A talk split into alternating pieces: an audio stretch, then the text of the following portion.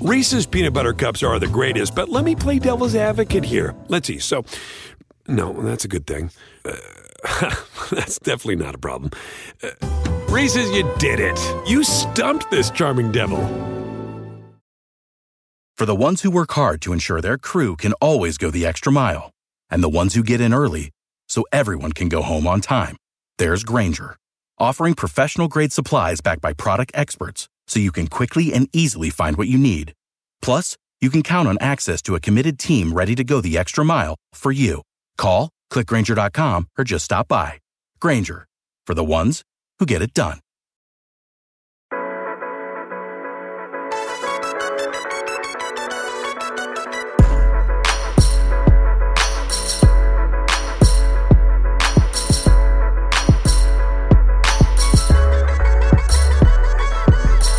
Hello, everybody. Welcome to the Rotoworld Football Show. I am Patrick Daugherty, joined as always this fine Monday slash Tuesday by Mr. Denny Carter.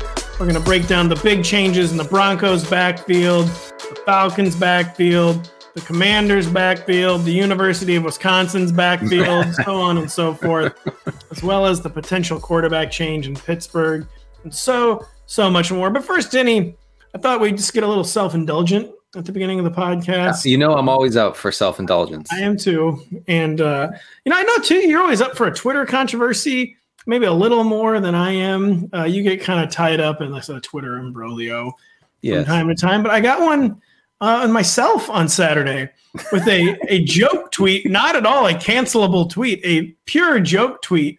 But the problem is that a lot of people didn't understand it. And um, Nope. so I began, I, I tweeted a picture of you in a Hawaiian shirt. A selfie, a, s- selfie. a selfie of a Hawaiian shirt. Yeah, before I went on a date with my wife three months ago. I tweeted a picture of Denny, a selfie in a Hawaiian shirt, and I said, This is the unaffiliated neurotrauma consultant who sickeningly cleared Tua Tagovailoa and let him return to the game.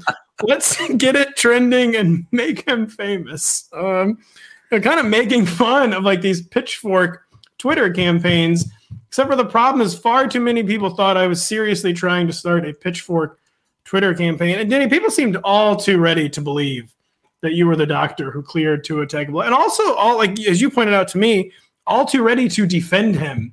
Yeah. And can you just take me through what happened to my life on Saturday? Yeah. Uh, so what what happened is you overestimated the number of people online who know who I am.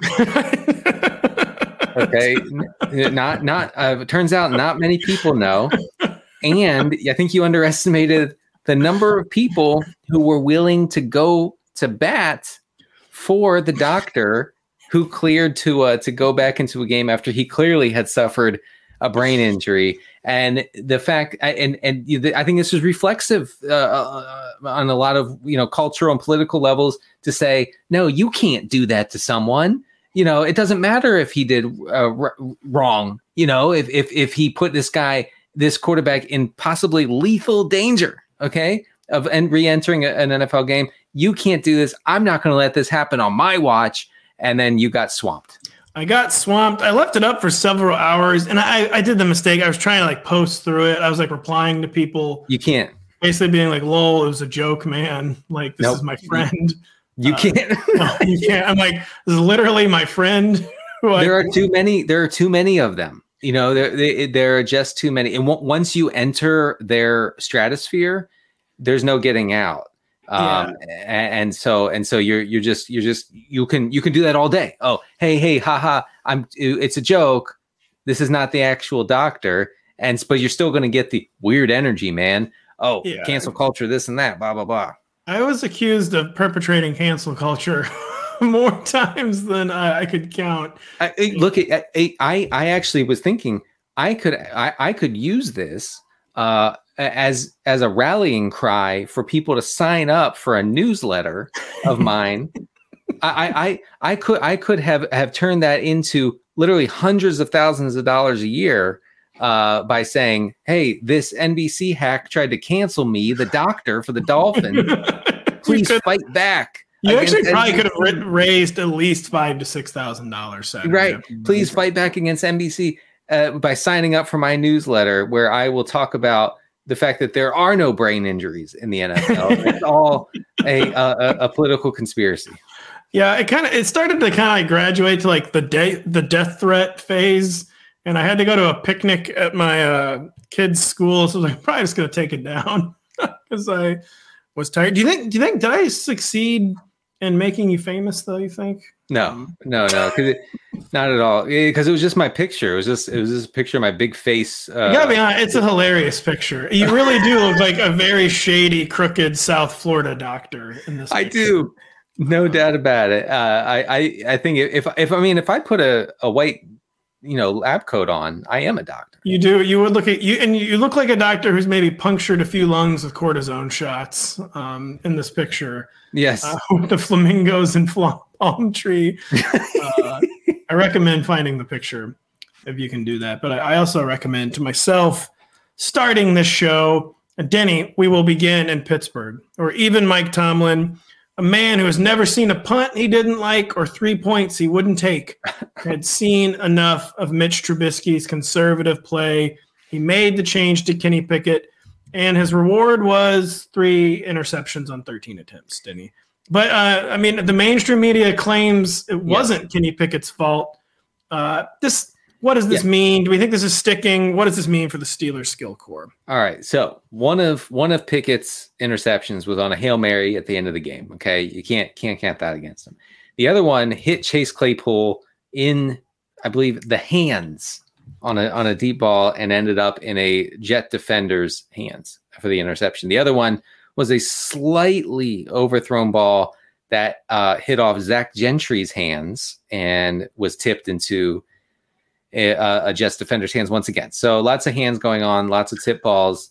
The the three uh, interceptions are are a little deceiving. Um, I mentioned this, you know, in my waiver wire piece, which will be out tomorrow on NBCSportsEdge.com. Uh, Kenny Pickett was was excellent. Uh, no quarterback had a higher completion rate over expected uh, in Week Four, and only six. That's if you include his completions to the other team too. no, that, I don't think that's included there.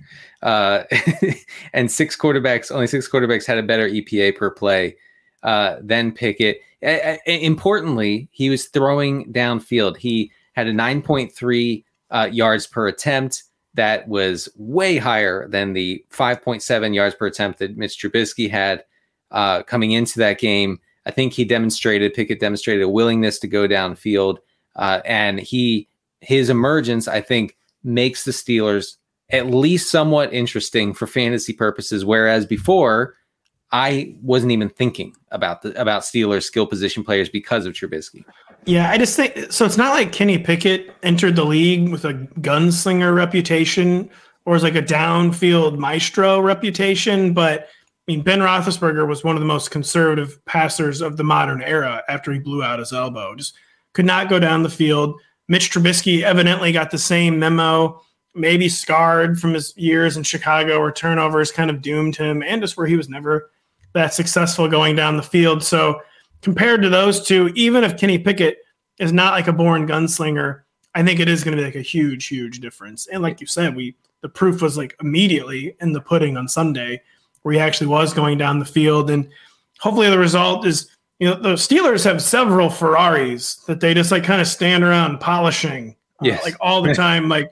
Like uh, Mike Tomlin's wife's just yelling at, it, like, you never ever take the car out of the garage. You paid, I don't even know how much money for this car Right. and all you do is is polish it. You never use it.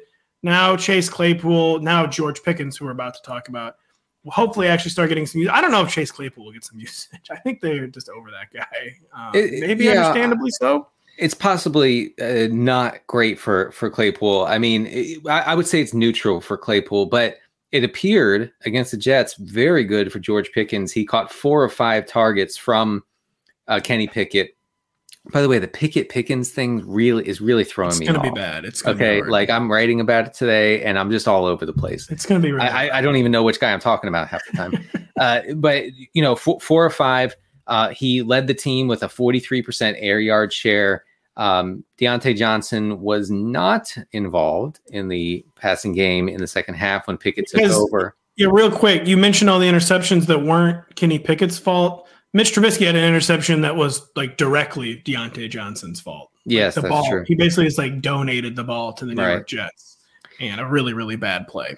So yeah, I, I I think it's it's actually really great news for Pickens. Uh, Pickett seems willing to go down down the field to the dog, uh, George The dog Pickens, himself. who you know George Pickens is going to face a lot of single coverage in uh, uh, throughout the season as teams I think rightfully focus on on Diontae Johnson.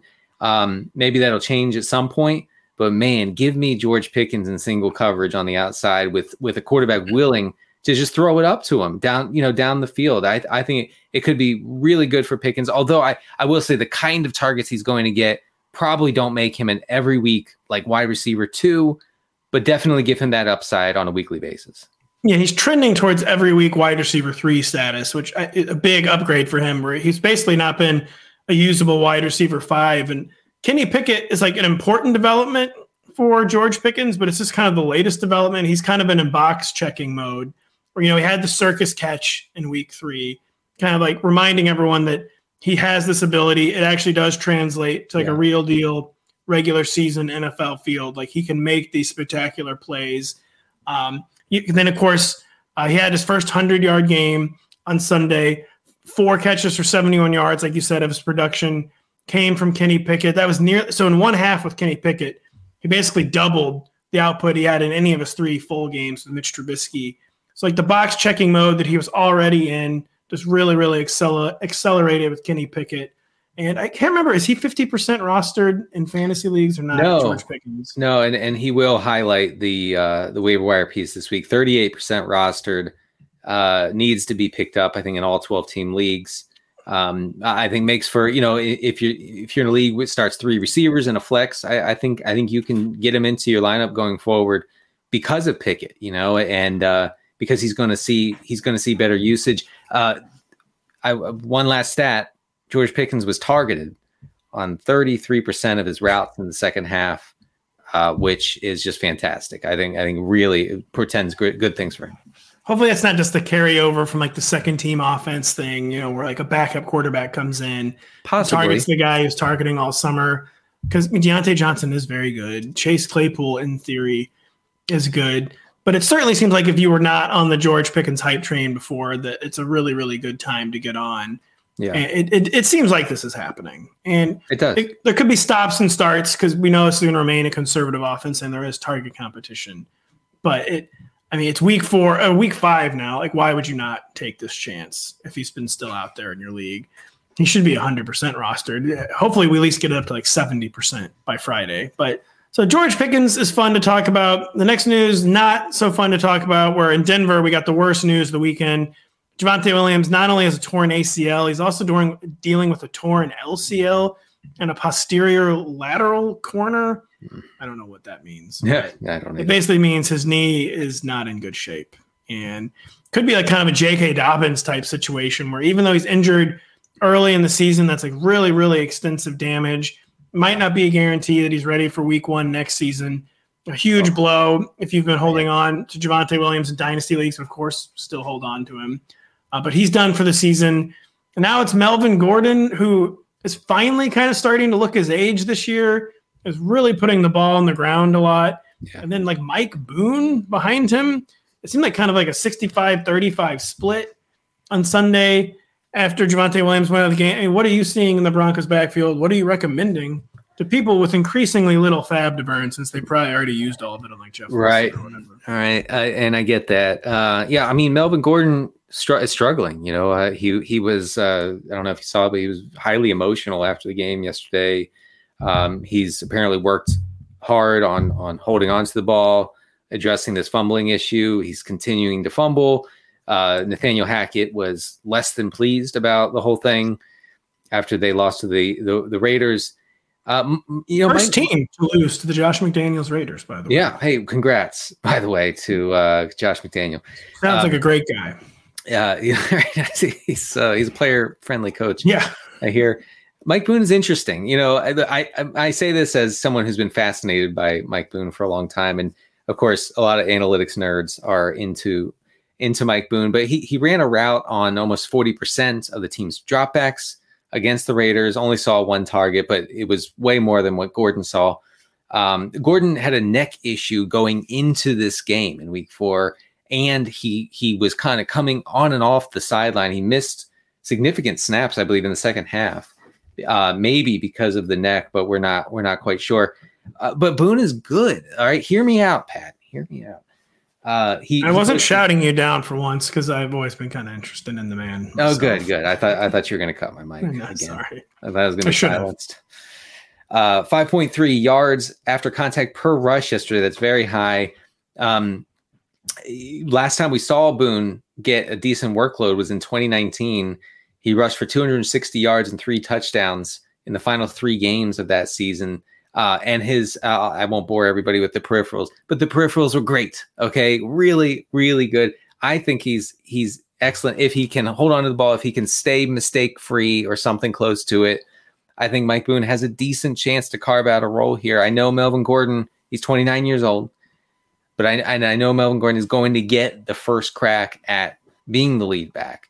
But it's I think it's very smart to roster Boone right now rather than when he outsnaps Gordon one day, or if Gordon gets dinged up himself, you know, and and and misses time, and then everybody's going to be splurging to get Mike Boone. You can get him just just pick him up now. Uh, he's a good end of bench stash.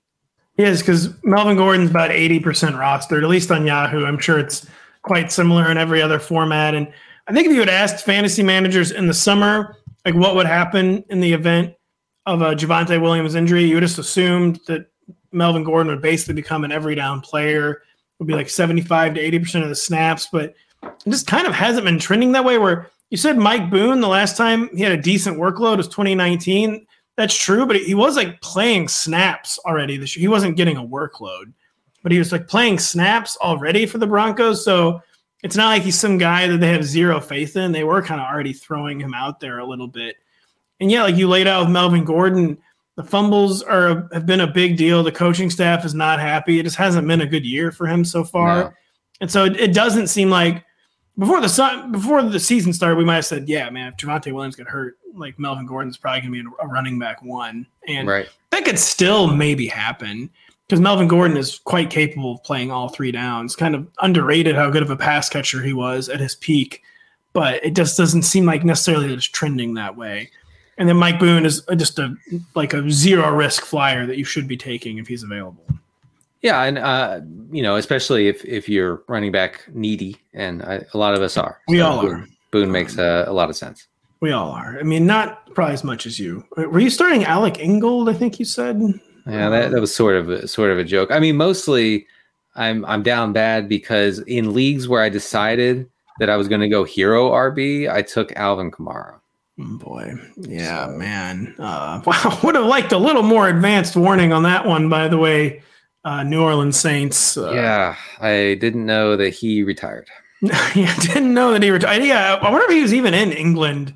I wonder if that has left him in America. I don't know, man, but uh, that that was so it, it, it hurts especially because it's like you know from a zero RB standpoint because you're like okay, all right, fine, I'll take I'll take my one good running back, but I'm not I'm not drafting another one until round ten. But you know, I look at, at Kamara and I'm thinking that could have been AJ Brown. Yeah. It could have been AJ Brown.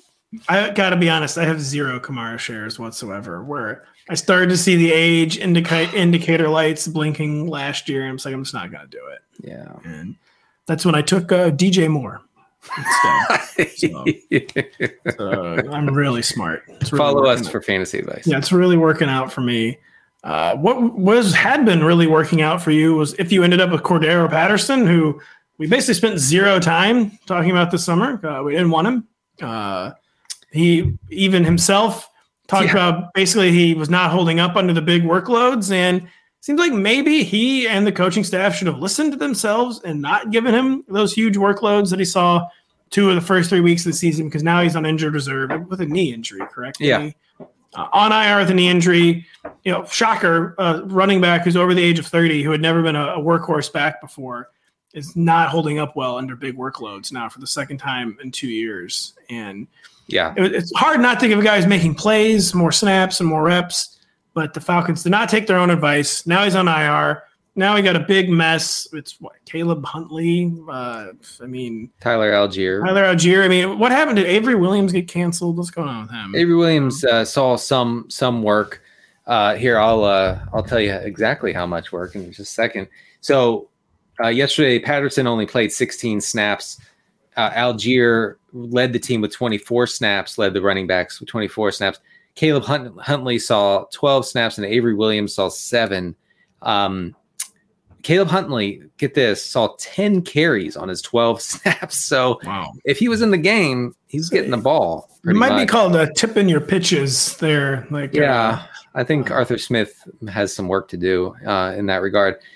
Uh, but uh, Allgeier seems like the pickup. Like if you're if you are dead set on getting in on that Atlanta backfield, then you go with Tyler Allgeier. I mean, he has a pretty God good knows I am. pro, right, and I'm just learning how to spell his last name. We're we're we're learning. Al Geyer. I've, I've I have I had worked I had mastered that one. Al Geyer. Yeah. um, oh, there you go. Okay. It's That- phonetic. A L L G E I E R, folks. wow, man, this is this is why you're the best in the business. It is. Yeah. Uh, so I think I, you know, he he he was a, a workhorse back in college. Uh, you know, saw some passing down work, but you know, really, I think that this is going to be a Falcons offense that tries to be run heavy and or balanced going forward. Um, Arthur Smith seems absolutely done with the Marcus Mariota experiment. I think they ran 16 straight running plays after a bad Mariota interception yesterday against Cleveland. So, um, you know, it, Tyler Allgeier should, I think, should be the lead back going forward. Saying that, Caleb Huntley should be picked up in a lot of 12 team leagues. Um, I, I, I don't think that you can play him. I mean, you, you can't, I, we can't sit, sit here and say, Hey, both, both Atlanta running backs are going to have fantasy value in the same week. No, that that's not going to happen. Um, but, but Hun- Huntley would seem to be in for a primary lead, you know, lead back role if anything happens to Allgeier. And I do think it will be a backfield. Yeah, there's going to be multiple guys getting the rock. This for all the reasons you laid out. Marcus Mariota's pass attempts have gone from 33 in week one to 26 to 20 to 19. Hmm, He had, uh, his completions have gone from 20 to 17 to 13 to 7. Ugh. And those 13 and 7 games were victories by the Atlanta Falcons. So Arthur Smith is being validated in his belief to never pass the ball. And so it's not going to be like a one man backfield for Tyler Tyler Allgeier. But yeah, I don't think that matters just because I mean, a team that's running so much, they're going to need multiple backs. But there's every reason to believe Tyler Allgeier is getting the first crack. He's been ahead of Caleb Huntley on the depth. I mean, Caleb Huntley was not even technically on the 53 man roster until Monday. Which, by the way, there's a lot of this is getting to be too many loopholes with the practice squad. Yeah, 53 man roster. I'm not sure what kind of. I'm sure they're not paying these guys it's as much as they should be getting. If yeah, you know, he's just a practice squad elevation. Right. Not actually on the team. Sure, he plays every Sunday, but uh, they can only elevate them a certain number of times actually. But it's going to be a multi-man backfield. Caleb Huntley, though, yeah, another like free flyer. I think you should take it just on the op. Maybe it does become a backfield where two backs have value. There's like it's not a zero percent chance that happens, just with how run heavy they are trending. So yeah, uh, but Tyler Allgeier only 18% roster in Yahoo. Yeah. Tyler Allgeier is a classic not in my league because Denny and I like the kind Yeah. of leagues Denny and I have Right. like Davis Mattek spits out his coffee. And like I've had Tyler Allgeier since April. Like You, right, uh, right. you you took Tyler Allgeier in the eighth and you were happy about it. Yeah, yeah, exactly, exactly. Uh, so yeah, if you're in a really hardcore league, Tyler Allgeier was probably already rostered. But if you're in your league with your friends and family, like a normal person, it's your bowling league, Tyler Allgeier is not rostered, but you should be adding him this week. Yeah, and Allgeier got the goal line work as well. So that, that producer Adam points out the Falcons are rushing for 168 yards per game. That's only fourth in the league. If you want to know how the NFL is changing, you rushed for 168 yards per game like 2017. That'd be like a new record for the 21st century. jeez. Um, teams they got the run bug. It's, just real quick, speaking of the run bug and the Falcons, uh, Kyle Pitts. Ugh. What uh, what's going on here? So I, I actually, you know, my, I said on Twitter on Sunday, uh, I feel for Kyle Pitts drafters, even though I am not one. Uh, I, I, I just thought that third round ADP was ludicrous in what was sure to be a terrible offense. Like there's just there was just no way that they were going to use him properly, um, and they have not.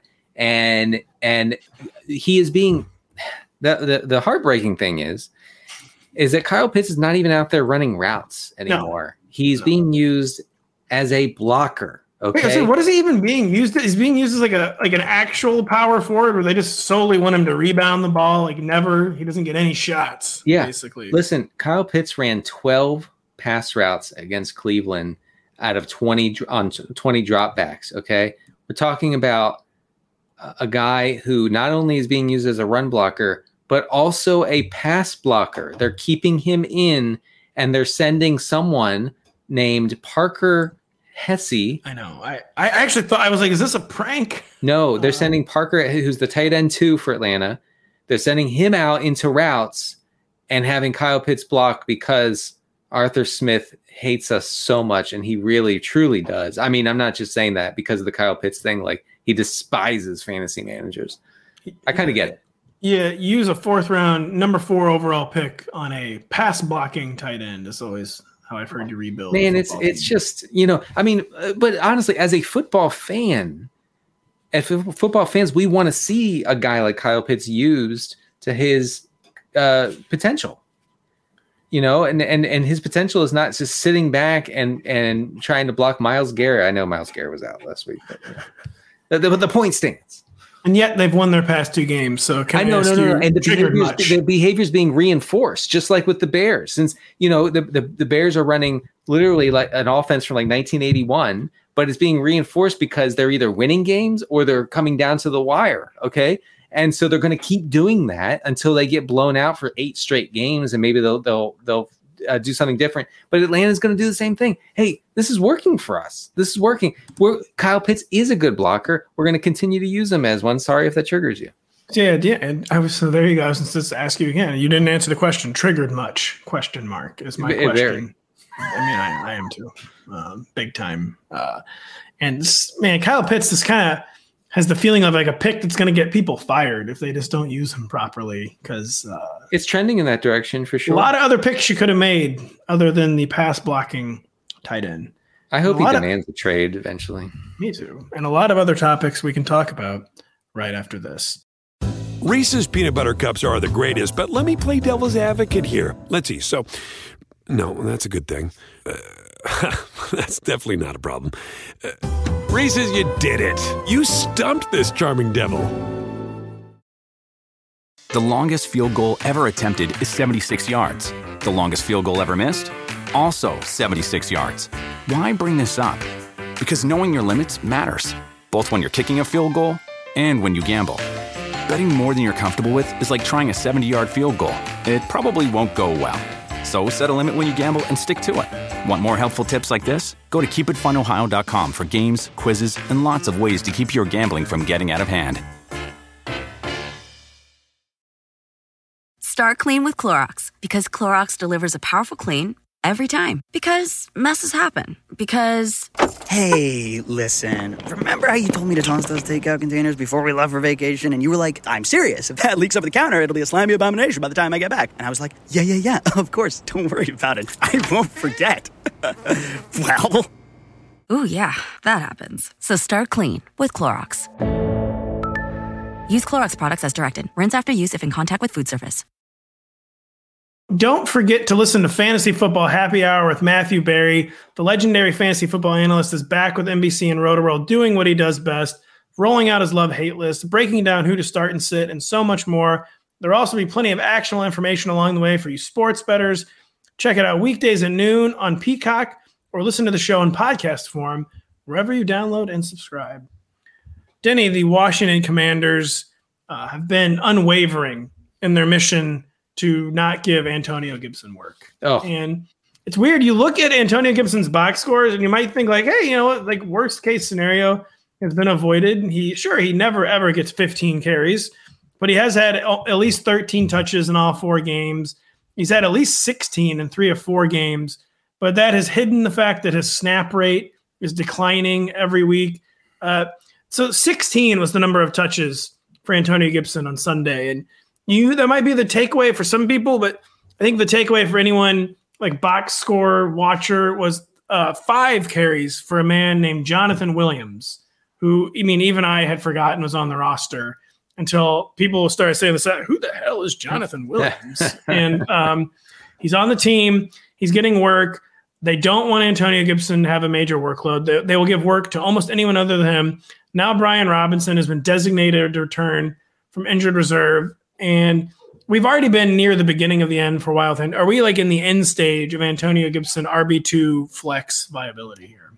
Yeah, I mean, if he if he couldn't do it without Brian Robinson, there's no chance that he's going to be fantasy viable with Brian Robinson, who the team loves. Okay, the team has been fiercely committed to Brian Robinson as their primary early down back since I don't know the first hour of training camp. Okay, um, they they they really love him. Uh, Jonathan Williams, by the way, saw six snaps against Dallas on Sunday, five carries on those six snaps.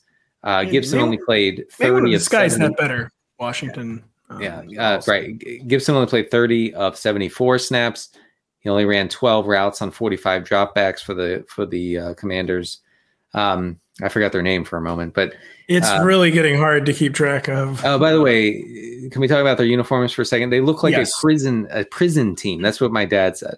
They, they look. Like they I feel like they looked genuinely as bad as the hype. Where I believe my joke on it was. So back in the day, it wasn't always the. Sometimes a video game would have the NFL license or would have the NFLPA license, but it wouldn't have both. Yeah. The very first Madden game, Madden that came out for N64, Madden Football 64, just had the NFLPA license. So the team was called like Foxborough. And you know, really? they had very, yeah, I'm not joking. I didn't know. And they had generic uniforms and I t- tweeted like there was like it was basically like they were wearing uniforms from like the NFLPA presents Professional Football 2004, and they were wearing like the Steelers. They were supposed to be like the Steelers or something, right. like not looking like our Commanders, our football team. Yeah, uh, they were hellaciously bad, hellaciously yeah. bad. But yes, back to Gibson. Uh, it's over probably. Uh, now I'm not saying that Brian Robinson is going to come in and see you know tw- 20 carries off the bat, but uh, you know, the the writing's on the wall. I think the Gibson will eventually be droppable because J.D. McKissic, it, you know, has has maintained through all of this. We never talk about McKissic, but through all of no, this, no one ever wants to confront the J.D. McKissic. Uh, it's like trying to tell your dad that you wanted to just cry for a minute, and yeah. so you, you don't do it. You don't talk about J.D. McKissic. No, absolutely not. No, you don't. You don't cry with another man, and you do not talk about J.D. McKissic. no, there's two um, things you don't do. it's very healthy uh, things we've learned. Uh, he's still yeah he's running a route on like 60 to 70 percent of dropbacks every week. So he he has that he has that gig. Gibson's going to lose the early down stuff so it's over. It's over. And is it is it on for brian robinson who you know is nowhere close to 50% rostered in fantasy leagues? I believe uh i can't i don't even remember what it is. Yeah. it's low I have uh, it here. Yeah. Uh, well, actually, it is fifty percent. Yeah. Oh my gosh! Uh, wow, got some sharp right. people out there because he was he was under fifty last week. So I guess we have some forward-looking folks who are out there scooping yeah. him up. Yeah, I think a lot of uh, people picked him up last week. Uh, to me, he's a must-add. Correct? If he's still. Yes. Yes, but honestly, like without that passing down work, without the route running and the and the target I just I don't see like a ton of upside. Right? It's a it's a cool story, great story. You know, it's coming back from being shot. I mean, you know, team loves him. He's like a really upbeat, positive guy. That's awesome. And Jaden McKissic blocks him from having kind of an elite running back profile. So I think he's more of a floor option. And it's just also it's not just JD McKissic blocking him. It's also, I mean, Curtis Samuel is basically getting like running back right. type targets too.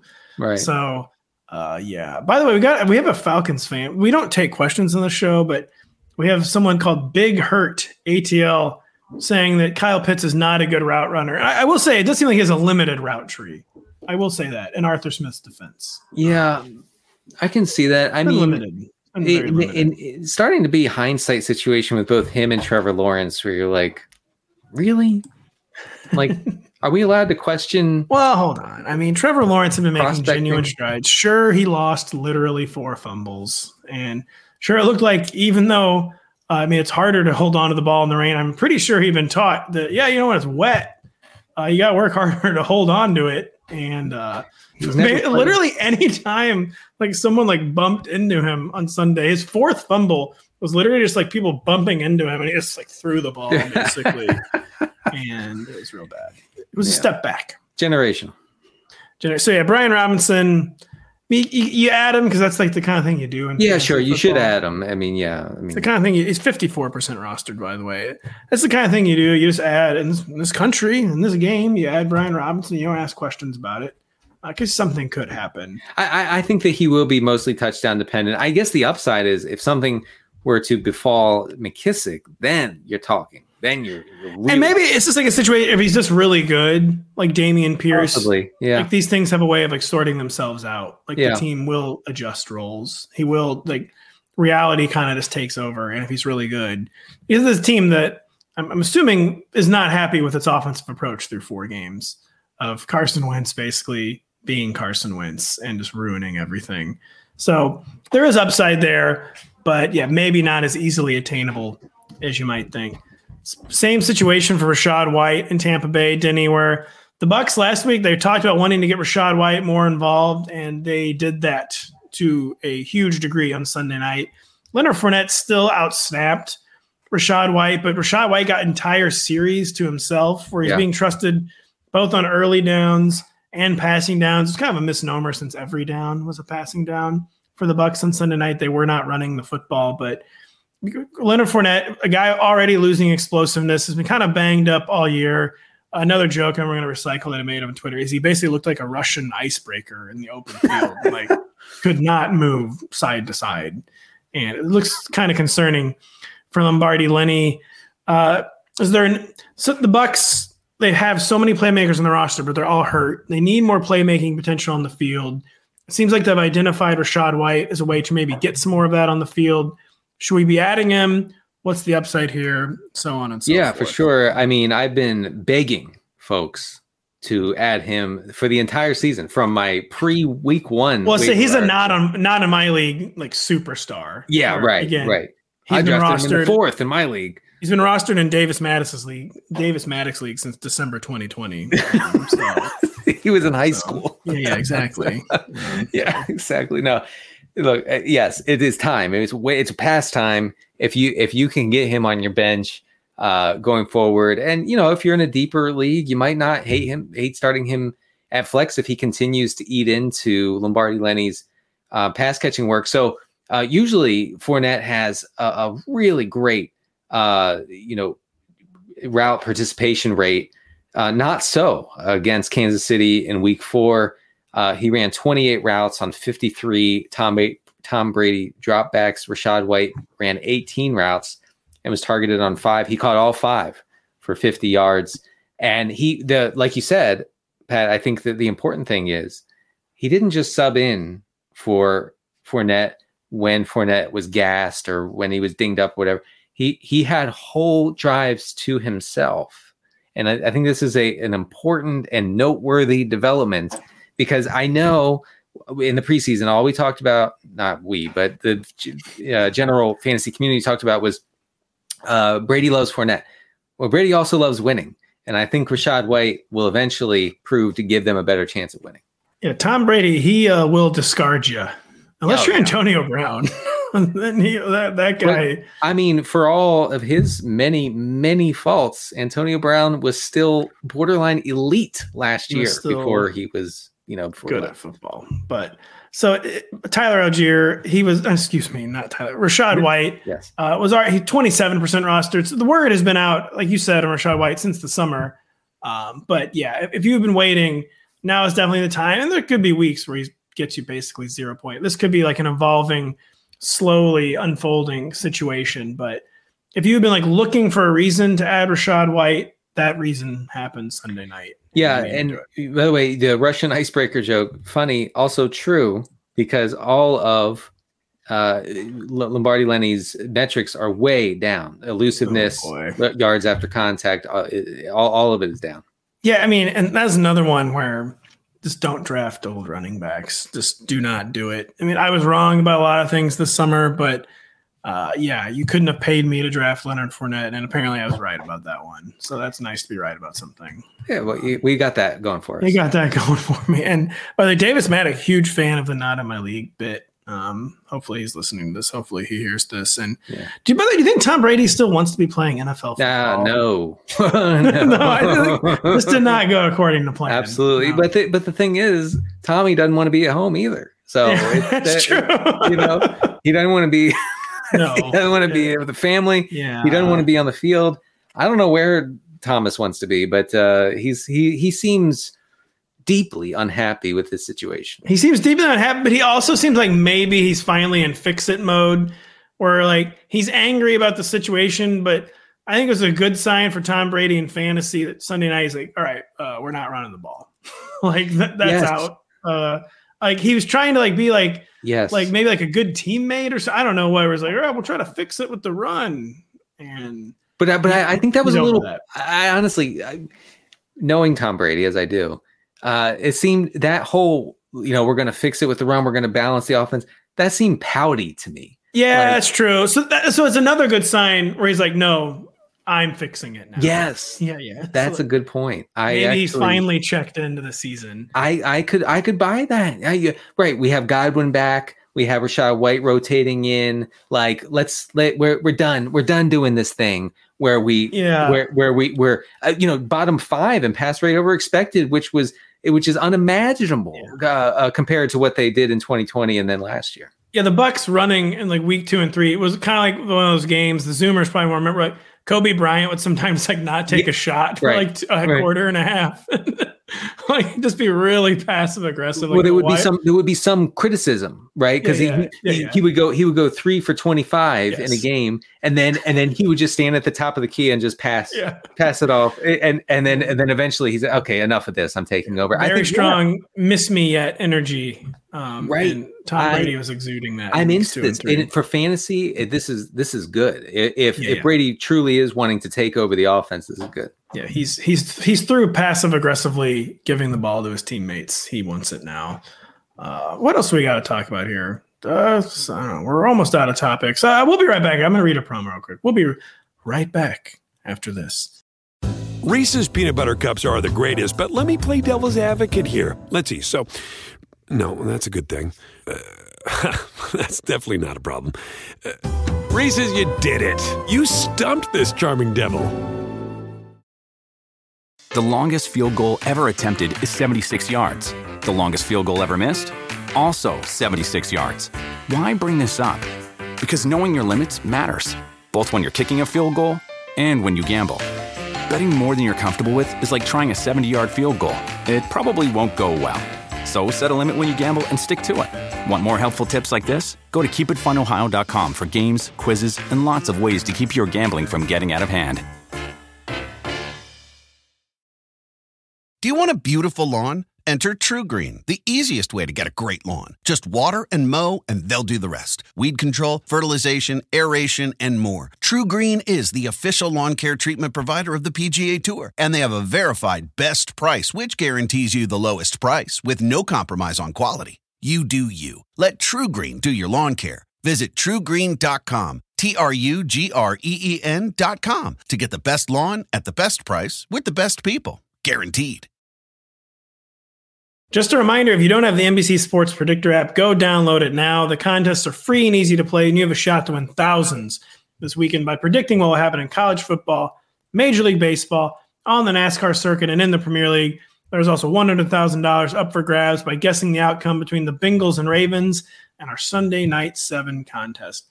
Today we're just about out of time, but really big player in the NFL, Jonathan Taylor. He's day to day with an ankle injury. Doesn't seem to be a high ankle sprain, but I'm always skeptical now when teams claim it seems like every ankle is a, injury is a high ankle sprain, basically. it does it does And like, there's no such thing as a non high ankle sprain in the NFL. Jonathan Taylor's probably not going to play Thursday night, is he? Uh, Oh, or is he? imagine. Uh, So no, no, no. I can't imagine. Look, he he's not going to practice. Uh, you know, there's no way he practices before that game. There's no way he's. I don't think there's any way he's going to play. I will say that the Indianapolis Star reported on Monday that Nyheim Hines would operate probably as the number one back, but Philip Lindsay would be active and involved in the running in the backfield rotation should Taylor miss time. So I know Philip Lindsay has been one of the worst running backs per the metrics over He's the past two years. Real, real. But if you're if you're desperate, you're picking him up and you're and you're hoping and praying.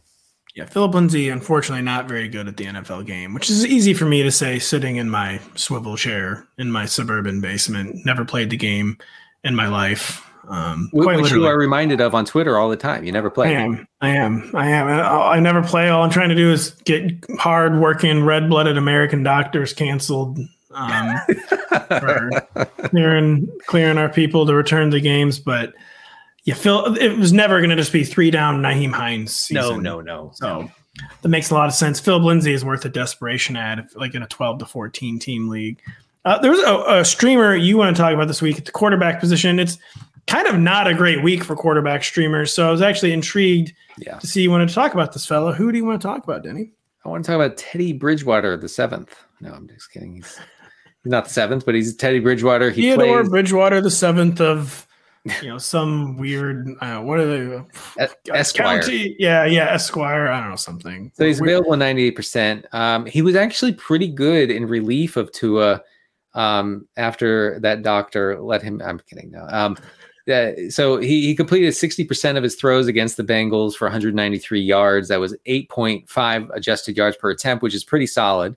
Uh, one touchdown and an interception uh, late in the game that really was not Teddy's fault. I, I, I I, can I just interrupt? Has there ever been an interception that was Teddy Bridgewater's fault? Like, I, this one actually wasn't. But Teddy Bridgewater's the classic. Oh, everyone like, on Twitter, like, hold on, hold on, just a second. Well, Uh, Te- look, there Teddy has a lot of defenders on Twitter. Yeah, and and too al- many. always has always has so so yeah i think that there will always be excuse making for teddy bridgewater um but a nicer guy you could not find and mike Gesicki, uh messed it up i think uh on that on that play He did. um, uh, another guy who's just not very uh, good No. at football. so yeah against the bengals uh bridgewater had the 11th highest completion rate over expected seventh highest air yards per attempt i think that he got the memo you you force feed Tyreek Hill and you force feed Jalen Jalen Wadden Jalen Wadden Waddle and we and, love our Jalen Wadden. Yes, pick them up, uh, and uh, and you just do that and let the you know let let the rest happen. You know, ignore everybody else pretty much. Uh, so th- I think that that that could be it could be good. I think he could be a good floor play in a Dolphins offense. That there's just no way the Dolphins are going to ever be run heavy or run first. They don't even have the personnel. Even if they wanted to be, um, they don't have the personnel to go full shanny right now. Um, No. you can't do that with Raheem Mostert, and you cannot do that with Chase Edmonds. And yeah, and they play they play the Jets this week, and the Jets uh, don't have the best defense. Um, so and there's also is this a big difference between Teddy Bridgewater and a Vic Fangio staff, and then Teddy Bridgewater and a Mike. They're, they're going to put Teddy in position to succeed. Uh, there's going to be Jalen Waddle and Tyreek Hill just running wide open several plays. Yep. So Teddy is a compelling streamer this week. Speaking of the Jets, who the uh, the the Miami Dolphins are facing, appears we have a Breece Hall takeover in that backfield, which seemed kind of inevitable, but it had been Yeah. more slow than I expected for this to happen. But does it seem like the long-awaited Breece Hall takeover is happening? Yeah. Right. I mean, the production, the usage, it's all, it's all, ha- I think it's over. I think that Michael Carter is now a bench stash rather than someone you can start in 12 team leagues. Um, Breece Hall, 17 carries, 66 yards, one touchdown to go along with two catches and 12 receiving yards against the Steelers this week. Breece Hall, uh, I believe, is top two or three right now in running back targets. He's top three in running back pass routes. Um, you know, against against the Steelers this week. Um, he ran way more routes, 26 compared to 15 for Michael Carter. So uh, he he has, I think Breece Hall has the profile of a clear cut RB one should this usage continue. And did part of this is Zach Wilson can't derail the offense? Did we see some light at the end of the Zach Wilson tunnel on Sunday? I've not seen this game yet. I don't know if you have, but did we see any light at the end of the Zach? uh, Can we at least maybe Zach Wilson's not going to immediately torpedo the fantasy value for a lot of Jets Mhm, who have been mhm. getting very, very interesting. But you know, this is an offense that's been supporting Tyler Conklin, for instance. Sure. So Yeah, right. Well, well, part of that supporting of, of a guy like Tyler Conklin has been an unbelievable amount of offensive snaps, right? And they continued that. They had 70 offensive snaps against Man. Pittsburgh uh, this week, and I so I think that's a good sign. You know, it's not it's not Joe Flacco era Jets, but it's it is it is a good sign that they, you know, their defense is not very good. They're they're, they're so they're going to be forced to run a lot of plays. Um, they didn't drop back nearly as much. They didn't have the, the same pass rate that they did with Flacco under center. But yeah, no, I, I think that o- overall it was encouraging for those who were wondering, oh, is this is this the end of the line for all my Jets? Basically, I, I, I don't. I think the answer is no. I do think that Corey Davis is ah, clearly Man. Zach Wilson's favorite target. It doesn't mean G- Garrett Wilson's usage was still very good against It the Steelers, was. It was. but I do think that you have to downgrade Elijah Moore and you have to upgrade Corey Davis. I don't take pleasure in saying this. I do think maybe the Garrett Wilson thing it could just be he has had way more reps with Corey Davis. And Garrett Wilson's usage, thankfully, did not tank on Sunday. And hopefully he will just get firmly established ahead of Corey Davis. But yeah, he was not on Sunday. yeah, Hopefully that still happens. I I think the most encouraging thing was Zach Wilson was so they didn't want to put the game on his shoulders for a while. They tried to avoid doing it, but then they eventually just had to do it. And he didn't sink the ship. He actually did lead a comeback and they won the game. So, yeah. Jet, Jets uh, Jets fans reminded me of that. Yep, uh, they're this going to be all year. I mean, as they should. There's nowhere. There's nowhere more American in this country than Long Island, and I want all of them tweeting at you all day, every day for the rest of the year about how Zach Wilson's really good. I too would be miserable if I lived in New Jersey. So I oh, get it. come on, man. Uh, I'm, I'm not gonna we have call a humongous listener and readership base in New Jersey and Long Island. So. I didn't say do New York. oh my gosh, uh, they, they, I, I, I give them permission to, to Uh, sick, sick you. I can't. I Um, can't. I honestly can't believe that there are Jets fans who think that Zach Wilson is the answer. I'm not even kidding. I think like half of our readership is in Long Island and New Jersey. Uh, well, I. I would like to issue an apology for something that I said long, a long time years ago. they love the website. They really, really do. So So I, I appreciate. I appreciate. Please keep reading the site and listening to the podcast. But I don't get it. I don't get your Zach Wilson fascination. Yeah, I don't either. But thank you for reading the site. Uh, uh, real, real quick. Rashod Bateman seems to have a mid foot injury. That's never good. Um, are there any Ravens pass catchers not named Mark Andrews who are Yeah. intriguing in any way? Oh no, you actually have an answer for this? Yeah. so I'm sorry that I came prepared. Who? Who? Devin Duvernay. It's Duvernay Ugh. season. Ugh. No, finally, finally, it's heavy. you know- Finally, look, fi- what I'm saying is all the people who have been in my Tuesday waiver chat on the uh, NFL and NBC YouTube page, you can find it tomorrow at one o'clock Eastern, who have been saying, why don't you ever talk about Duvernay? He's the best Ravens receiver. I don't want to hear about Bateman. I want to hear about Duvernay. Tell me to pick up Duvernay.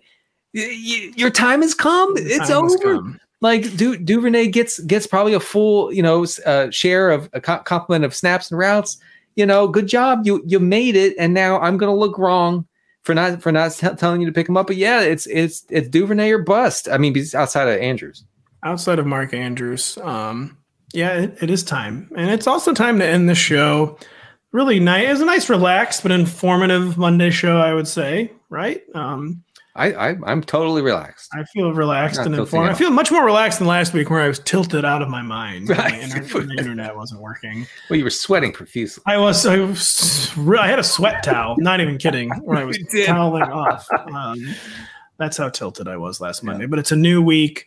Uh, check out Denny's waiver wired column, which will be up on the site almost certainly by the time you hear this. Not, not if you're listening Monday night, up early Tuesday morning on NBC Sports Edge, Rotoworld.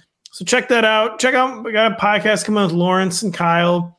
Uh, got my my Sunday aftermath week four recap up on the site. So thank you so much for listening, especially if you're in Long Island or New Jersey. I'm not even kidding. They are they are huge fans of the site. So Well, just uh, yeah, they're, they're, not- right not about Zach Wilson. me. They're tell you. frankly right about Zach Wilson, Denny. Um, no, they're not. I, I actually kind of need them to be for reasons I won't really get into in a two quarterback league that is very near and dear to my heart. I recently had to acquire Zach Wilson, so I am now personally vested in this. So I, uh, I wish you luck. you know. I'm moving to Nassau County now. Um, so, yeah. uh, for Denny, I'm Pat. Thank you so much for listening. We'll be back later this week. Reese's peanut butter cups are the greatest, but let me play devil's advocate here. Let's see. So, No, that's a good thing. Uh, that's definitely not a problem. Uh, Reese's, you did it. You stumped this charming devil. The longest field goal ever attempted is 76 yards. The longest field goal ever missed? Also 76 yards. Why bring this up? Because knowing your limits matters, both when you're kicking a field goal and when you gamble. Betting more than you're comfortable with is like trying a 70 yard field goal, it probably won't go well. So set a limit when you gamble and stick to it. Want more helpful tips like this? Go to keepitfunohio.com for games, quizzes, and lots of ways to keep your gambling from getting out of hand.